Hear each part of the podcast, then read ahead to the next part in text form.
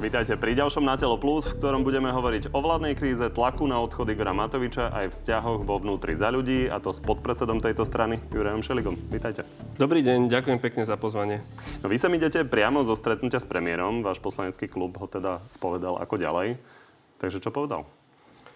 Poslanecký klub, vrátane ministeriek a štátnych tajomníkov, ktorí tam boli prítomní, v princípe vysvetlil opakovane dôvody premiérovi, prečo sme prijali uznesenie, ktoré sme včera prezentovali, prečo si myslíme, že jeho zotrvanie v tejto funkcii nepomáha situácii a rovnako mu všetci poslanci, po každý samozrejme vyjadril svoj názor, mu veľmi jasne povedali, že on to má absolútne vo svojich rukách. Že na jednej strane je tu obrovský záujem a potenciál tej vládnej koalície pokračovať, na druhej strane je tu napätie, e, zlý manažment politických vzťahov, nehovoriac o manažmente pandémie, a že to sa musí zmeniť a že on je v zmysle uznesenia predsedníctva a v zmysle toho, ako to my vnímame kľúčom k tomuto.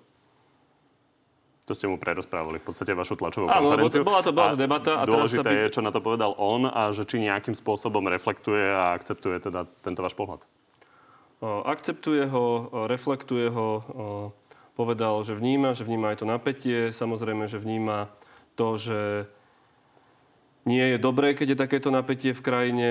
Bola aj debata e, to, akým spôsobom toto napätie vznikalo, e, ako sme sa dostali do tejto situácie, ale, ale záverom toho je, že on si plne uvedomuje vážnosť tej situácie, plne si uvedomuje, že tá požiadavka je vážna, že to nie je žiadna hra alebo nejaký typ vydierania, pretože všetci majú záujem na to, aby Slovensko malo dobrú vládu, ktorá vládne a koalícia, ktorá dokončí riadne obdobie a povedal, že s týmto odchádza, by sme povedali, že kedykoľvek, že chceme to vyriešiť v krátkom čase. Nehovorím o hodinách, ale že jednoducho nemáme záujem, aby sa to naťahovalo, pretože ľudia majú toho už plné zuby a každý sa chce venovať svojej práci. Podľa mňa to je naša povinnosť. To znamená, že, že on vie, že kedykoľvek je klub pripravený s ním rokovať. Ak by to on potreboval, samozrejme Veronika Remišová a ďalší zástupcovia budú na rokovaniach na úrovni koalície. Rokovanie sa nedieje pre rokovanie, ale pre výsledok. No Čiže tak, momentálne vám premiér povedal, že neodstúpi. No, nám to takýmto spôsobom nepovedal. A čo vám odpovedal na otázku? Povedal, že, že vníma vážnosť, že o tom celom bude uvažovať ďalej. Čiže uvažuje o odchode? Že bude uvažovať o tejto situácii. Ja mu nechcem, som opatrný v tých formuláciách, to možno aj určite diváci teraz vidia, ja mu nechcem skladať slova do úst, ktoré nepovedal. Povedal, že vníma to, vníma tú požiadavku, vníma to vážne a o tom celom bude uvažovať. A povedal mi, respektíve nám, aby som bol presný, že urobí všetko preto, aby neboli predčasné voľby. Takisto toto zaznelo, toto môžem povedať. Nechcem mu vkladať do úst niečo, čo nezaznelo, aby, aby to nebolo dezinterpretované. Dobre, poďme možno 24 hodín dozadu. Mm-hmm. Poďme sa pozrieť na to, že SAS vznesla, vznesla požiadavku, vy ste vznesli v podstate identickú požiadavku. No a hneď potom večer o tom rokoval poslanecký klub Oľano, poslanci Igora Matoviča a v krátkosti sa pozrime, čo povedali. Situácia je komplikovaná, čiže si to vyžaduje trošku viac detaľnejšie rokovania. Nebudem rozprávať, čo sa deje na klube, to je, interná, to je interné rokovanie klubu. Bolo počuť výzvy na odchod Igora Matoviča? Nie. No, takže výzvy na Igora Matoviča, aby odišiel, nebolo počuť. Stanovisko klubu je jednoznačné, stoja za premiérom. Takže skúste nám len vysvetliť, my čo nesedáme na koaličných radách, všetci diváci, nie, nie, nie, ako sa z toho stane áno? Stane sa, alebo môže sa stať z toho áno, tak, že Igor Matovič sa rozhodne a uvedomí si zodpovednosť, ktorú mám vo svojich rukách. Ja sa nečudujem poslaneckému klubu, že hovorí, že stoja za premiérom. A je to úplne v poriadku, lebo je to uh, líder ich hnutia. Na druhej strane je úplne jasné, že ten, ktorý musí urobiť to rozhodnutie, ktorý fyzicky musí priniesť tú demisiu do prezidentského paláca, je Igor Matovič. To znamená, že to... Ale vy ste to teraz vykreslili veľmi dynamicky, veľmi rýchlo, ako keby bolo všetko zaťaté. No ja som z toho stretnutia, ktoré sme dnes absolvovali, aj z toho, ako sa bavím s poslancami z Olano, nevnímam tak, že to je zaťaté. Samozrejme, že sa sami seba pýtajú, že či je nejaké iné riešenie, ako toto vyriešiť. No my im hovoríme, že došlo to až tak ďaleko, že riešenie, ktoré my navrhujeme a ktoré sme podali aj verejne, je, že sa z pozície predsedu vlády stiahne Igor Matovič. A s tým súvisia ďalšie veci, asi sa o nich budeme baviť, že či Richard Sulík, alebo či Veronika Remišová, alebo čo, ako, ale, ale toto takto je. A rozhodnutie odstúpiť dnes musí urobiť premiér.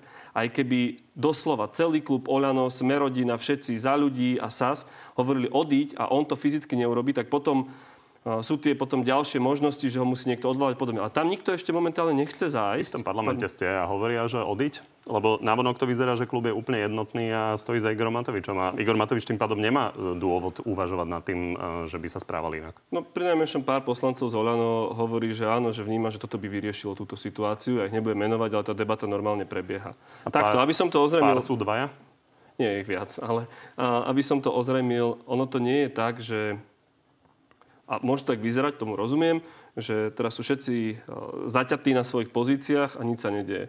Oľano samotné, aj z toho, ako tam dnes Igor Matovič sedel, vníma vážnosť tej situácie a vníma, že keď sa niečo nezmení, my hovoríme, že sa musí zmeniť osoba premiéra, takto, takto ďalej nemôže pokračovať. Dobre, tak to otočme. Uh-huh. Vaša ministerka Kolíková povedala, že premiér žiada druhú šancu. Prečo mu ju nechcete dať?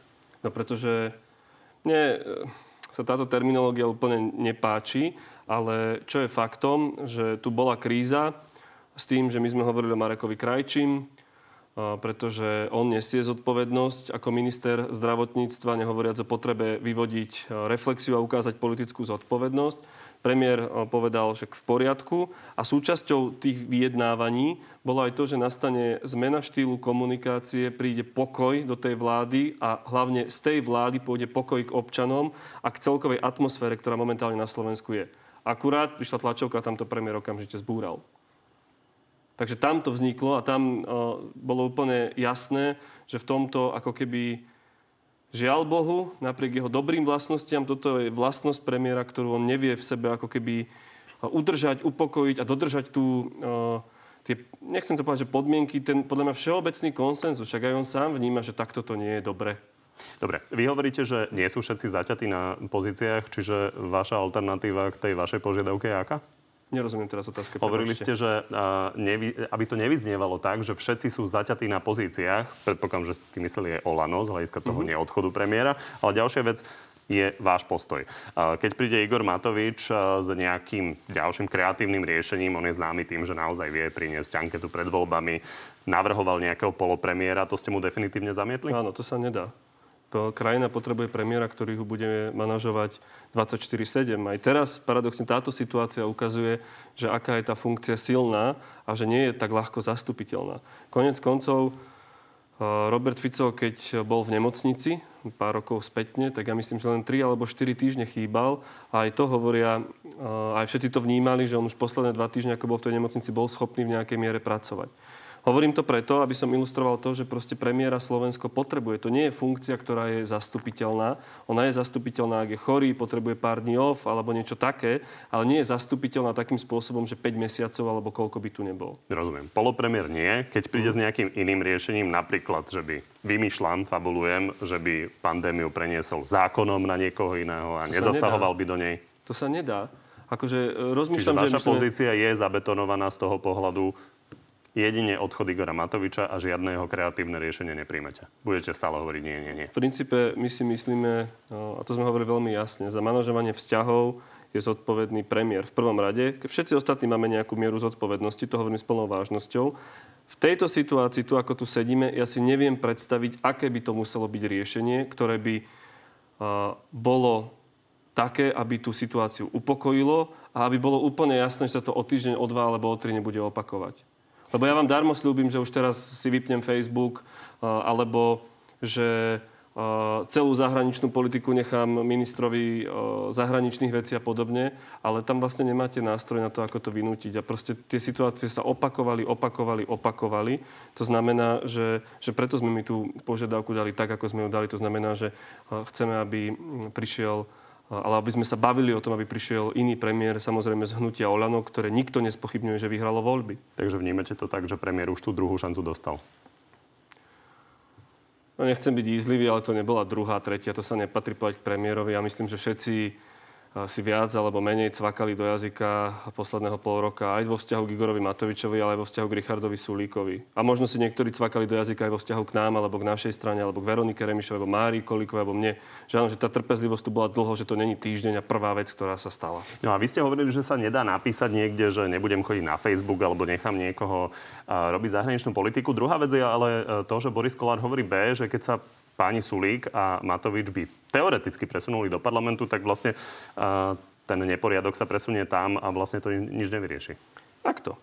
Ja s týmto úplne nesúhlasím a, a to preto, že sú dve dynamiky. Jedna je dynamika Národnej rady, ktorá je z povahy veci priestor, kde sa má hlavne dlho a podľa možnosti slušne diskutovať a potom hlasovať.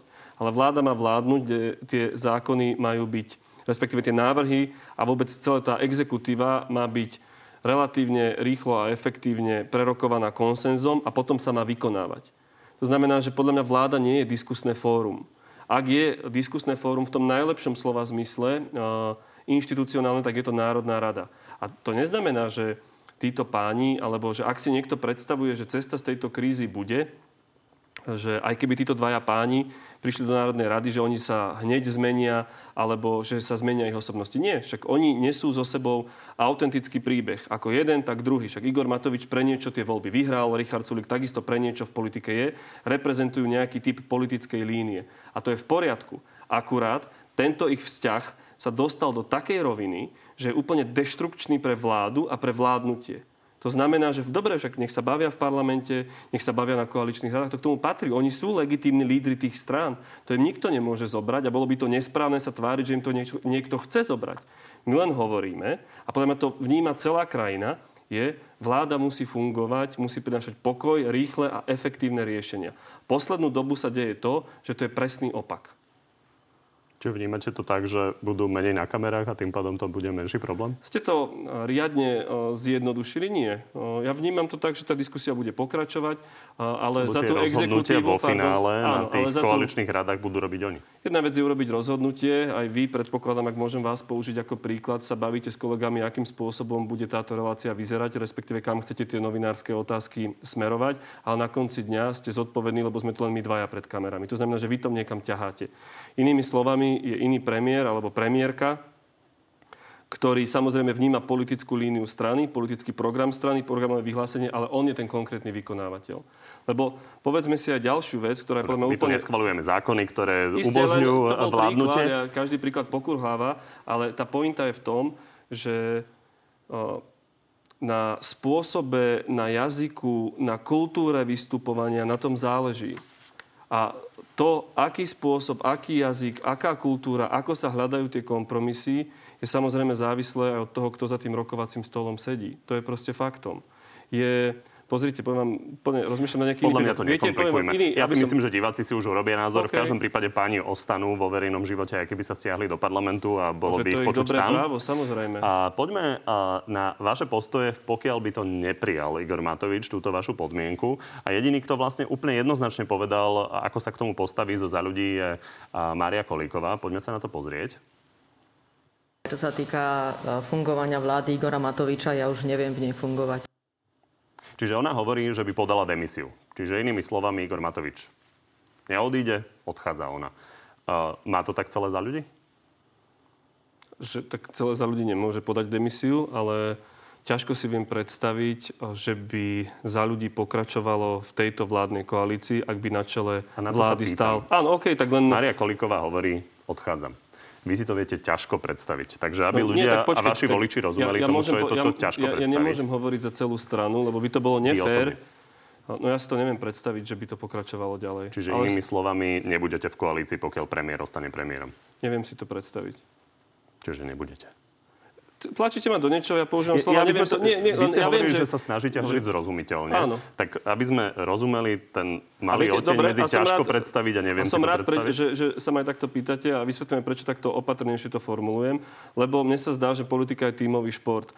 A ja mám pri najmenšom okolo seba 6, 7, 8 poslancov, nehovoriac o, o tom, vlastne, áno, 8, ktorí hovoria, že áno, je to pre nás strašne ťažko predstaviteľné. Ale kým ja tu takto buchnem do stola a poviem nie, nie, nie, tak chcem, aby to bolo odkomunikované dovnútra a aby podľa možností, keďže máme na to rovnaké názory, sme to urobili spoločne. Dobre, aby sme tomu definitívne uh-huh. rozumeli, tak inú otázku. Nemôže sa stať, že by Maria Kolíková podala demisiu a Juraj Šeliga išiel obsadiť jej post a pokračovali by za ľudí takto vo vláde? V takejto vláde nie nenahradíte ju a nebudete pokračovať, pretože ona jednoznačne Požiadavka za ľudí je úplne jasná. Zmena na poste premiéra. To znamená, že Mária dole, ja na jej miesto, si myslím, že by ani nebolo správne a určite nie s týmto premiérom. Takže hovoríte rovnakú vetu ako Mária Kolíková, ale jazykom. chcete to hovoriť jemnejšie. Áno. Rozumiem. A čo potom v prípade, že by za ľudí nebolo vo vláde? Vy hovoríte, že ste v žiadnom prípade nie pripravení odhlasovať predčasné voľby. To by ste si ako predstavovali?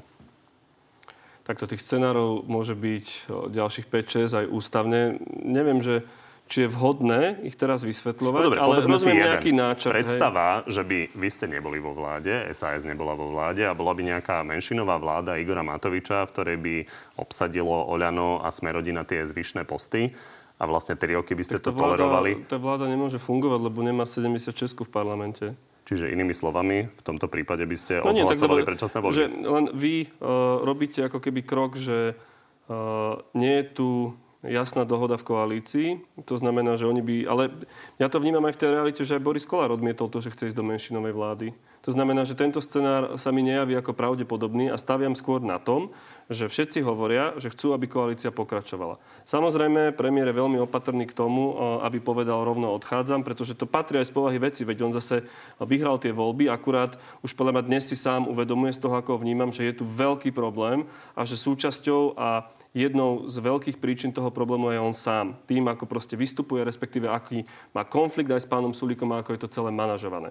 To znamená, že na tomto staviam, keď vidím ten záujem pokračovať. Každý hovorí, nechcem predčasné voľby, chceme pokračovať. Ja a teraz rozumiem, tá séria o tom sme sa keď to príde, už áno. 10 minút, áno, a keď takže to príde, sa k tomu. No, Keby prišlo príde, k tomu, že nie, tak v takom prípade, o, samozrejme, pani Kolíková povedala jasne, že sa stiahuje. Predpokladám, že drvivá väčšina poslaneckého klubu sa rovnako stiahuje z tejto pozície. Myslím, že podporí vládnej koalície. Saska to povedala, alebo teda ešte, že si to preberie, však aj u nás by bolo predsedníctvo, preto to hovorím opäť opatrne, aj keď to niektorí môžu vyčítať. A, a následne, následne by sme sa podľa toho správali. To znamená, že opäť by tu bol, predpokladám, nejaký tlak na to, že však stále si si tým istý, akože premiér, respektíve Igor Matovič, Boris Kolár, že že stačí v úvodzovkách vymeniť pár osôb v tom, v tom vrcholovom manažmente vlády a môžeme pokračovať. Oni keď povedali, že áno, sme si istí, tak áno, potom treba domyslieť aj to, že to môže ísť do situácie, že tu bude menšinová vláda, ktorá nebude schopná ani, respektíve menšinová vládna koalícia, ktorá nebude schopná otvoriť parlament. Tam je nejaký typ ústavných mechanizmov, ktoré môžu viesť až k rozpusteniu parlamentu. Ďalší variant môže byť, že nezíska dôveru, respektíve bude vyslovená nedôvera. Vtedy nastupuje prezidentka a samozrejme krajné riešenie, a ja ho úplne vnímam, príde mi Nechcem ho, ale vnímam ho, aj fér ho vnímať, sú potom predčasné voľby. V každom prípade trojročná úradnícka vláda prezidentky alebo nejaká menšinová vláda to by ste asi radšej odhlasovali tie predčasné voľby. Úplne sú legitímne vaše otázky. Na druhej strane vnímam aj to, že my sme v bode 1 a vy už v bode 4. To znamená, že teraz robíme všetko preto, aby sa podarilo zachovať vládnu koalíciu, aby prišiel pokoj aby prišla zmena na poste premiéra. Ja len vysvetľujem tie otázky. Uh-huh. Premiér povedal, že neodíde. Vy ste povedali, že má odísť. Takže tie ano, otázky sú legitimné. Opäť ste to zjednodušili, pretože posledných 10 minút sa bavíme o tom, ako prebiehalo aj naše rokovanie s premiérom, akým spôsobom sme si vysvetlili pozíciu, ako aj on povedal, že vníma vážnosť a napätie. Ja verím, že Vigorovi Matovičovi zvíťazí štátnik. A keď sa to nestane, keď príde tento scenár, tak áno, potom sa o tom bavme. Ale opäť, tu sme zase aj limitovaní ústavou. To nie je, že sa tu vyčaruje niečo, neviem čo nové. Ten postup je jasný, no tak nebudú mať 76, tým pádom nebude môcť bežať parlament, tým pádom nastupujú ďalšie a ďalšie mechanizmy. Akurát preto vysvetľujem, že my sme v bode 1 a vy už v bode 4. Prezidentkinu trojročnú úradnícku vládu si asi neviete predstaviť. Veľmi ťažko nie. Poďme na za ľudí. Mm-hmm. Veronika Remišová tu v nedelu povedala toto, poďme sa na to pozrieť je to riešenie, aby sa vymenil premiér, ale zároveň jedným dýchom hovorím, že Richard Sulík je súčasťou problému. Na tomto ste boli dohodnutí, že Veronika Remišová výzve na odchod nielen Igora Matoviča, ale aj Richarda Sulíka? nám povedala, že to je osobná prozba, ale všetci v strane sme vnímali tak ako v otázke, ktorú ste už kládli, že súčasťou tých napätých vzťahov je samozrejme Richard Sulík. Ak sa pozrite na za ľudí... Komunikovali ste ale niečo úplne iné. Pardon? Nekomunikovali ste to, čo povedala Veronika Remišova, že má odísť aj Richard Sulik. To povedala len ona. No, ja som vychádzal aj z toho, že prečo to takto povedala, je, že Richard Sulik to sám aj povedal. Že on je kedykoľvek pripravený, to znamená, že aj on sám si priznal, Trošku že je súčasťou toho problému. Vy ste to nepovedali. Čiže neboli, neboli ste dohodnutí na tom, že to idete hovoriť. Nerozumiem vám teraz, nie, nie, nie je mi úplne Pani jasné, čo sa ma pani pýtate. Remišová povedala Áno? ako predsednička tej strany tu na telo, že chce, aby odišiel aj jeden, aj druhý. Richard Sulik momentálne je nejakým vašim spojencom, takže strana sa rozhodla nevyzývať ho na odchod, iba sa preto rozhodla predsednička? Strana vnímala to, že Richard Sulik je pripravený odísť, ale nie, nebola taká dohoda, aby som povedal priamo, že Veronika to povie takýmto spôsobom. Samozrejme je slobodná žena a predsednička, ktorá môže formulovať názor tak, ako chce. Záväzné stanovisko strany je to, ktoré prijalo predsedníctvo, aby som bol úplne jasný a priamy. Dobre, poďme sa pozrieť na jednu prekvapivú situáciu, ďalšiu prekvapivú situáciu zo včera, a to je odchod Milana Krajniaka. Týmto momentom ako predseda ministerského klubu Smerodina vo vláde podávam demisiu na funkciu ministra práce, sociálnych vecí a Slovenskej republiky. Ako tomu rozumiete? Zostal som šokovaný. Vnímam to tak, že Milan Krajniak urobil gesto, o, ktoré o, má prispieť k zmieru, o, ako to on hovorí, a zdá sa mi, že ako keby týmto gestom, ale nechcem ho dezinterpretovať, však samozrejme asi ho tu budete mať v nejakom horizonte, hovorí to, že o, Smerodina je pripravená a chce ukázať, že je ochotná niekoho v úvodzovkách obetovať v rámci tých o, politických vyjednávaní. A chcem povedať ešte jednu vec, že je mi to ľúto, lebo áno, že na Milana Krajniaka sú rôzne názory v spoločnosti. Ja som mal tú šancu ho vnímať e, cez rezort ministra práce, sociálnych a vecí a rodiny. A a špecificky, že on bol v dlhodobo svojej kariére e, ako keby orientovaný na bezpečnosť, sa veľmi rýchlo, veľmi schopne a veľmi jasne zorientoval v tom rezorte a robil podľa mňa robotu dobrého ministra. Dobre, v každom prípade Oľano už to použilo na to, že vyzvalo, keďže oni niekoho sa vzdali a teraz sa Smerodina niekoho vzdala, aby ste sa vzdali niekoho aj vy a SAS. Ale v každom prípade Milan Krajniak nebolo mu vytýkané, že má odísť z vlády. Žiadnym Nie, spôsobom lebo bol nebol dobrý na minister. Ja si myslím, vytýkaný že tlak. sa snažil robiť dobre svoju robotu. Vladimír Pčolinský je tá téma, ktorú ale riešil. Súvisí to s tým? Neviem o tom.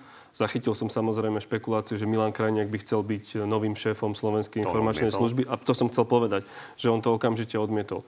Ja ne, ne, nevidím do hlavy Milana Krajniaka, nebolo to vopred prerokované, my sme sa to dozvedeli uh, z tlačovej konferencie s tým, že vnímam to ako gesto. Ja sa držím tej interpretácie, ktorú on poskytol, že to je gesto na upokojenie situácie, tým, že každý má niečo obetovať, tak on, jednoducho sme rodina, povedalo, že obetúvame svojho ministra Milana Krajniaka. Vy ste sa asi rozprávali o tom s kolegami a snažili ste sa to nejakým spôsobom pochopiť, takže chápete to len tak, ako povedal Milan Krajniak. Momentálne nemám žiadnu ďalšiu. Druhá interpretácia bola, veď toto hovorím verejne, aj vy ste ju naznačili, že či nechce byť šéf Sisky. To Milan Krajniak jasne odmietol, ja nemám dôvod to spochybňovať.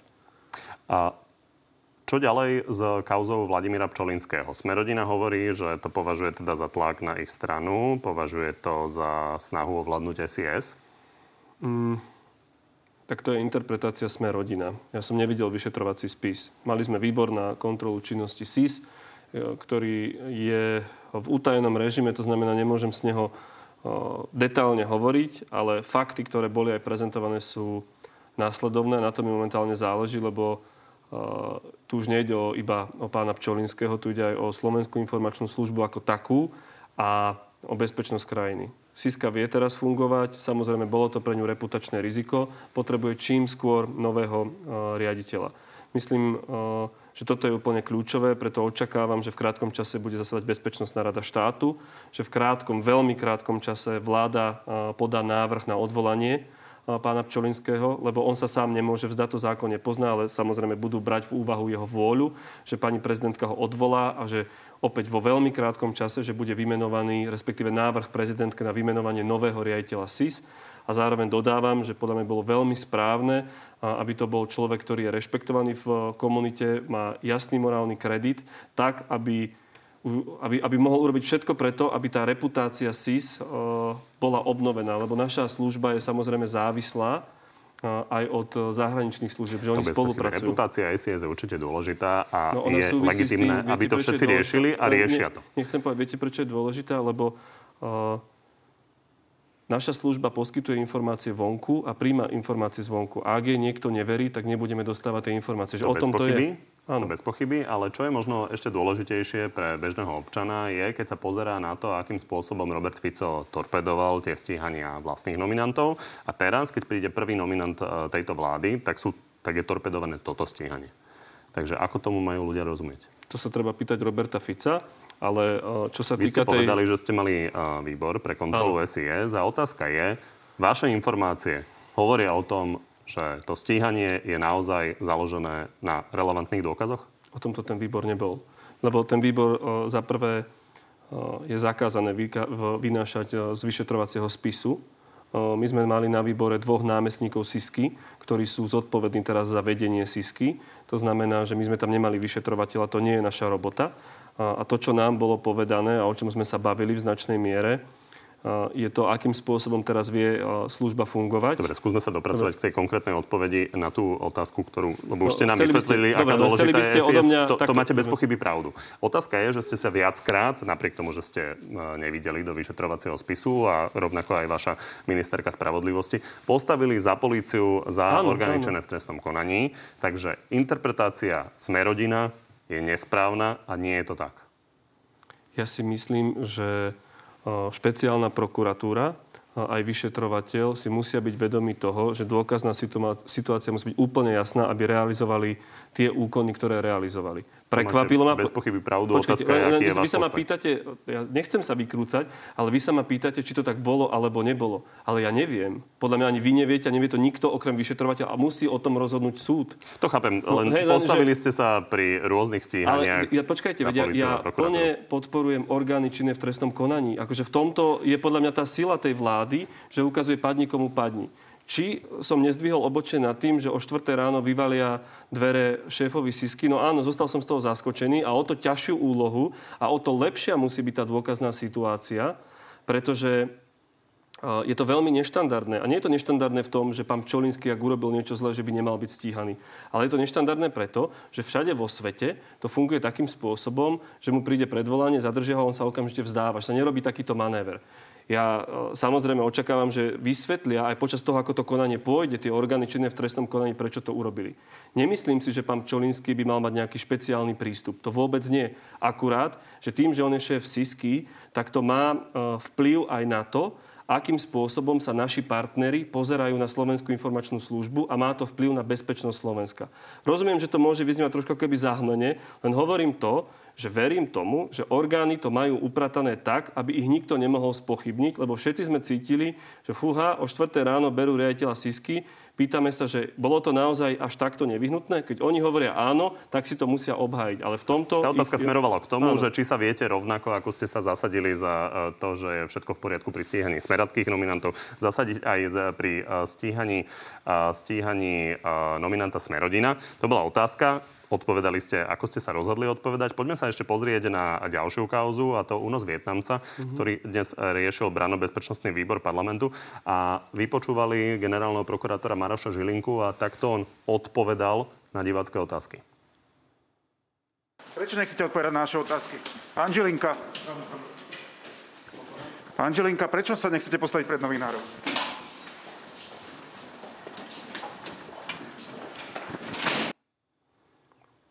Čo na to hovoríte? Že to je veľmi prekvapivé. Ja tomu nerozumiem, pretože Maroš Žilinka vždy doteraz uh, veľmi aktívne komunikoval uh, aj s médiami a to ja som považoval za posun vo funkcii generálneho prokurátora, že sa nebal ozvať, keď sa mu uh, niečo nepozdávalo, tak povedal, že sa to bude prešetrovať a podobne. Však to viacerí podľa mňa zachytili, že zmenil prístup tej komunikácie v porovnaní s jeho predchodcom pánom Čižnárom.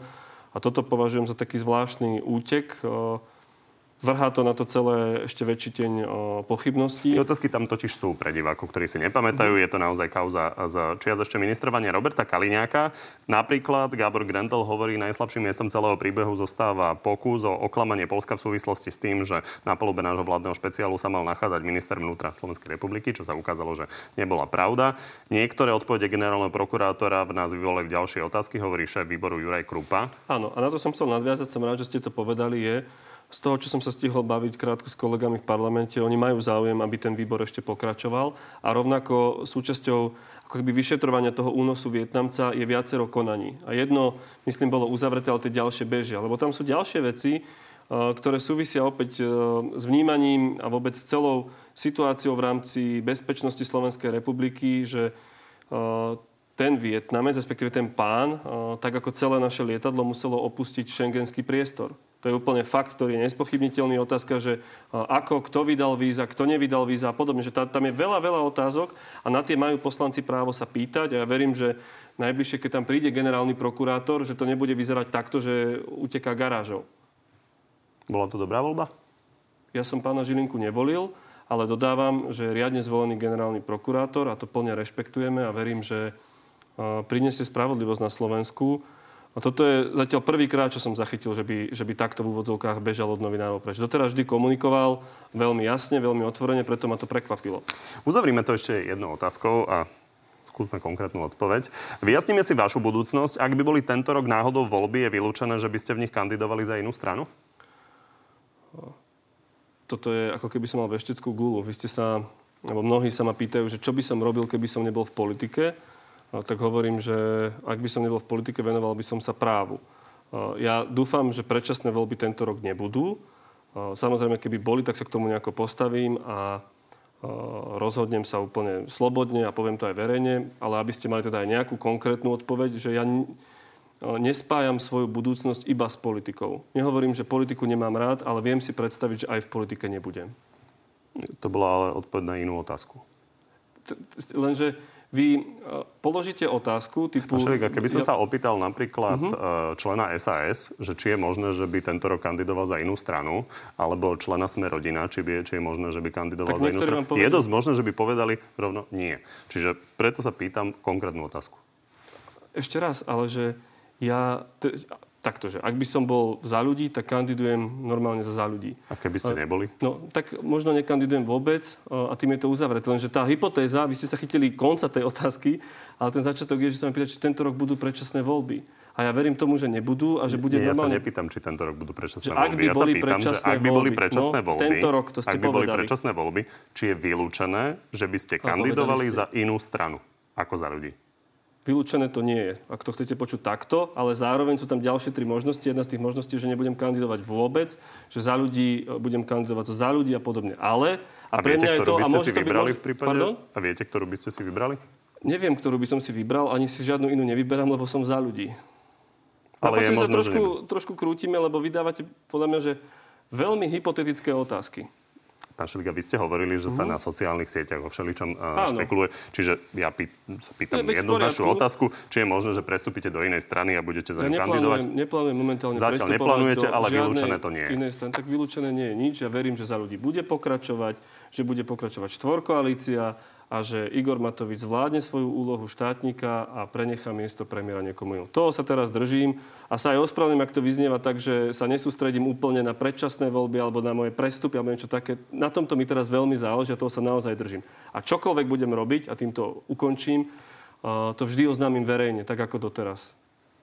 Dobre, tak vám ďakujeme, že ste prišli. Ja veľmi pekne ďakujem za pozvanie. Pekný deň ešte všetkým. Na dnes je to všetko. Odpovede Juraja Šeligu na vaše divácké otázky nájdete na TV novinách už o chvíľu a pri ďalšom Na telo plus sa vidíme opäť naživo v útorok o 14. Dovidenia.